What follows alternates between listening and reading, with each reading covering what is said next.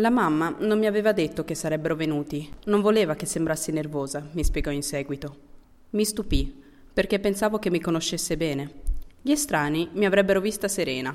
Da bambina non piangevo mai, solo mia madre si accorgeva di una certa tensione nelle mie mascelle e dello sgranarsi dei miei occhi, già grandi per loro natura.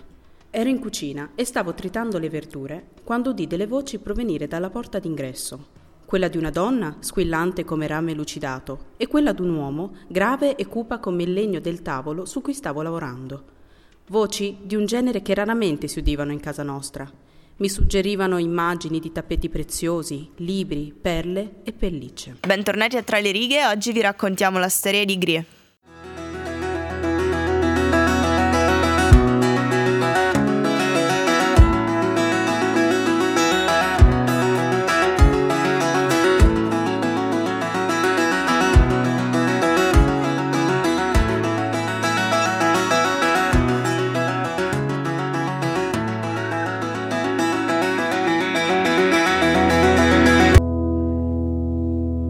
Nella puntata di oggi vi raccontiamo la storia della realizzazione del capolavoro La ragazza con l'orecchino di perla, quadro realizzato dal pittore olandese Jan Vermeer e in cui è ritratta appunto una ragazza del popolo, una ragazza di nome Gris che si è trovata nella casa giusta al momento giusto, possiamo dire. Vi raccontiamo della nascita di quest'opera meravigliosa e conosciuta a livello mondiale. Come avete sentito dalla trama appena fornita da Margherita, parleremo oggi di un libro che è La ragazza con l'orecchino di perla di Tracy Chevalier, che narra appunto le vicende di Gris, questa cosiddetta domestica che lavorerà nella casa del pittore Vermeer per un periodo indefinito e di cui farà parte anche, diciamo, per un po' di tempo come modella.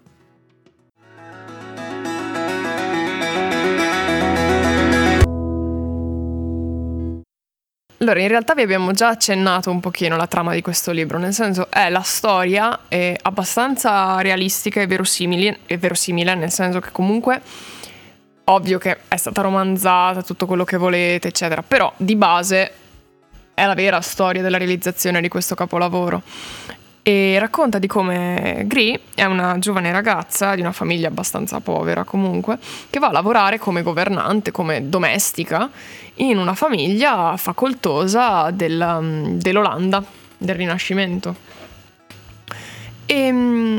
E appunto qui entrerà in contatto con il padrone di casa, anche se in realtà è una figura abbastanza schiva, che non si espone troppo, è sempre nel suo studio, parla poco. Diciamo che più che altro avrà contatti con la moglie e le figlie di questo pittore. Pittore che non vi abbiamo ancora detto il nome, cioè ancora non sapete di chi si tratta, anche se potreste averlo intuito dal nome del quadro, comunque del libro, eccetera. Il pittore appunto è Jan Vermeer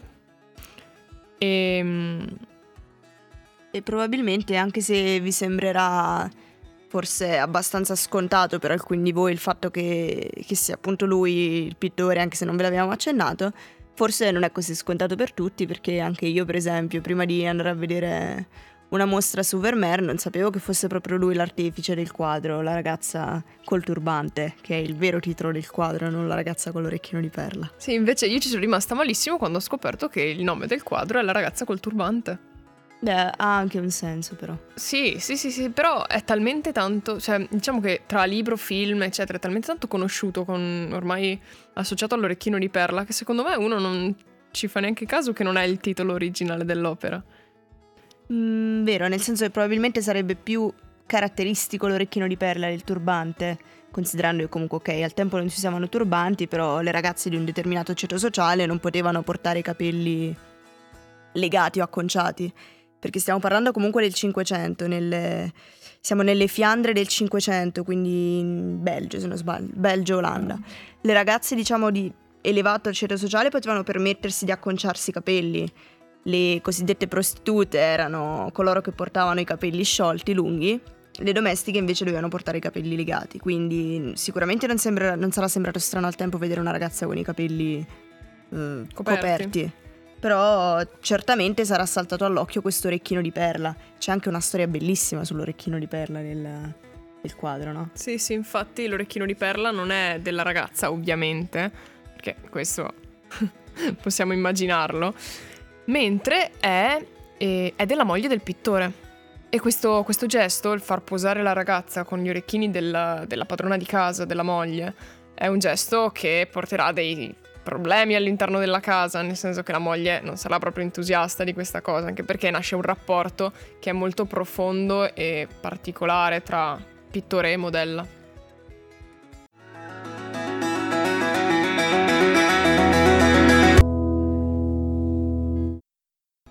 Concentriamoci però più sul momento in cui Gree entra in sintonia, con il padrone di casa, perché sicuramente non è avvenuto tutto in un giorno, Diciamo che nel corso delle settimane, nel corso dei mesi, pian piano, lavorando nello studio del pittore, facendo per lui servizi domestici, pian piano anche conoscendo amici e conoscenze appunto del pittore, ha capito che il pittore avrebbe voluto che lei stessa iniziasse a posare per lui dei suoi quadri. Sì, inizialmente infatti il suo compito era entrare nello studio del pittore quando lui non c'è e pulire lo studio senza spostare assolutamente nulla, perché è tutto posizionato con la massima precisione e lì deve rimanere per tutta la durata del quadro. Quindi lei entra come un fantasma e deve uscire senza che si veda, possa percepire il suo passaggio e la sua presenza.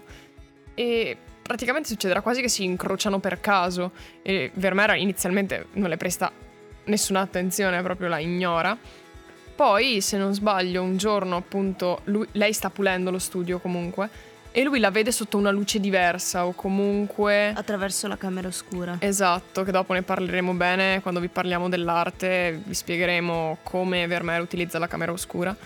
E quindi probabilmente in un altro contesto, in un altro momento, capisce che deve fare un ritratto a questa ragazza comunque. Anche e soprattutto grazie al contributo di un uomo che gli commissionava delle opere d'arte e che, notando anche la bellezza di Gree nel film interpretata da Scarlett Johansson, forse anche per questo, attratto dalla sua bellezza, decide di farsi ritrarre lui stesso con la ragazza, chiede al pittore di immortalarlo, esatto, in questa posa. E quindi diciamo che è un ritratto che inizialmente gli viene quasi imposto, e poi appunto in queste pose, in questi momenti, nasce un amore platonico tra i due che è profondissimo, tant'è che non c'è assolutamente niente di fisico, penso che non si tocchino neanche quasi, però è un rapporto talmente forte che la moglie è gelosissima e addirittura licenzia Gree alla fine. Addirittura è emblematico proprio quest'ultima scena, perché si vede Gree che esce fuori dalla piazza. Ricordo la descrizione di questa piazza che dà in tante diverse direzioni, ogni direzione che avrebbe potuto prendere la sua vita a partire da quel momento, e c'è la scena del pittore che si affaccia alla finestra a vedere andare via Gree, disperato. E quindi questo è un po' il simbolo del loro rapporto, perché comunque anche con i figli, con la moglie, era sempre molto distaccato, invece con Gree si permette una dolcezza che... a cui nessuno era abituato da lui, diciamo. I suoi occhi valgono quanto una stanza colma d'oro, ma talvolta vede il mondo come lui vorrebbe che fosse, e non com'è. Non capisce quale conseguenze ha sugli altri questo suo idealismo. Pensa solo a se stesso e al suo lavoro, non a te. Quindi devi stare attenta. Si interruppe. Si udirono i passi del padrone su per le scale. Stare attenta a che cosa, signore? Chiese in un soffio. Attenta a rimanere te stessa. Alzai il mento puntandolo verso di lui. A rimanere una serva, signore? Non intendo dire questo. Le donne dei suoi quadri lui le tira dentro nel suo mondo. Tu ti ci potresti perdere.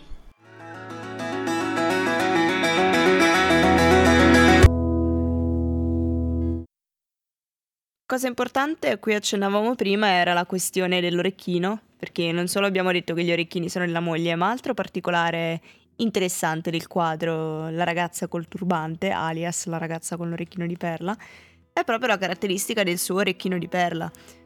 La leggenda narra infatti che in realtà l'orecchino sia dipinto con una sola pennellata e che poi tutta la come posso dire, la prospettiva e il fatto che sia visto, non dico a 360 gradi, ma che sia dato il contorno, per così dire, del, sì, diciamo che della sfera, insomma, è un effetto ottico. Che effettivamente, cioè, è meraviglioso l'orecchino, è dipinto, cioè, proprio nei particolari sembra reale, è un realismo allucinante. E era una cosa abbastanza tipica sia di quegli anni, quindi dei pittori fiamminghi in generale, ma poi Vermeer era un maestro nei particolari. E per le pellicce erano un po' il simbolo di quegli anni, della ricchezza culturale e commerciale delle Fiandre in quel periodo. È anche vero che sono i pionieri della nuova tecnica a olio, anche. Infatti. Prima abbiamo accennato una cosa molto particolare che, diciamo, caratterizza un po' la pittura di Vermeer, che è l'utilizzo della camera oscura. Bene, vai Marghi, io non ho idea di come si utilizzi, quindi spiega. Praticamente la camera oscura era uno strumento che, attraverso l'utilizzo di una, appunto, camera oscura, quindi da cui entra solamente un filo di luce, un raggio, e attraverso l'utilizzo di specchi e lenti veniva proiettato sul piano un'immagine di quello che aveva di fronte la macchina. È una specie di precursore della macchina fotografica. È come un proiettore, praticamente, un proiettore di quello che ha davanti. Quindi Vermeer, appoggiando la tela sopra il riflesso della camera oscura, e la proiezione, insomma, poteva ricalcare approssimativamente i contorni delle figure principali. Questo gli permetteva sia di rispettare perfettamente proporzioni, posizioni, prospettiva, che permetteva ai soggetti di riposarsi e rilassarsi durante le pose, quindi non mantenere queste pose per ore. Beh, complimenti. Infatti si può notare, cioè, le prospettive nei quadri di Vermeer sono perfette, sono allucinanti, anche proprio il taglio della luce, i riflessi, cioè è matematico, è di una precisione quasi fotografica, appunto. Se non sbaglio, però, ci sono anche dei quadri, mi sembra di aver visto in una mostra, in particolare ne ricordo uno che raffigurava la facciata di una casa, di un appartamento, che sembra sia stato dipinto non avendo il soggetto di fronte, ma piuttosto con il soggetto, diciamo, richiamato alla memoria. E questo si può notare, per esempio, ricordo questo particolare, se si provava ad aprire, immaginandola, l'anta di una delle finestre, e si vedeva andava a, diciamo, sforare oltre il limite dato dalla facciata della casa. Ecco, quindi diciamo che nessuno è perfetto, però c'è chi ci va molto vicino, ecco. Una cosa invece che ho sempre trovato un sacco interessante, che questa cosa si nota un pochino anche nel film, che in tantissimi suoi quadri viene richiamato, cioè vengono riutilizzati gli stessi oggetti, gli stessi vestiti, le stesse finestre, le stesse sedie, perché probabilmente nel suo studio aveva una serie di oggetti che utilizzava e che riutilizzava.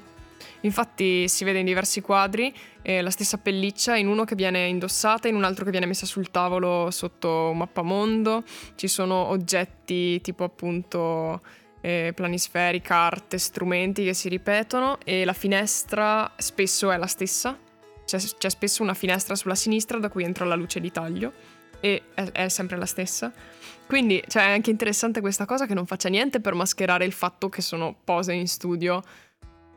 Non so, io l'ho sempre trovato comunque curioso e interessante vedere questa cosa che si ripete. Beh, probabilmente anche perché è una delle caratteristiche, insomma, dipingere all'aperto con la luce, diciamo, che irradia un po' tutta la figura, sicuramente un po' facilita, diciamo, la stesura dell'immagine. Con la luce proiettata direttamente da una parte è anche un po' più minuzioso il lavoro, cioè mette risalto di più anche le qualità artistiche di un pittore.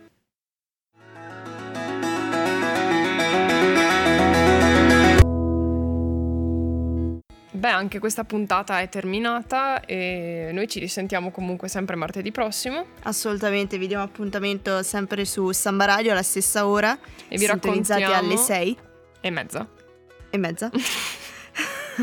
Problemi? No, ma in realtà questa cosa è perché è abituata a essere sempre in ritardo, quindi si tira indietro l'ora e così è puntuale, capito? Lo fanno anche gli altri con me. Sì, infatti. Non solo io con me stessa. Mi ricordo, lo faccio anch'io con te. Comunque settimana prossima ricordatevi e unitevi a noi ad ascoltare I fiori del male di Baudelaire, e che è una raccolta di poesie di cui appunto che ci sta particolarmente a cuore, che vogliamo condividere con voi, ma di cui parleremo la prossima volta e non vi anticipiamo nulla, quindi appuntamento alla prossima settimana. Ciao ciao.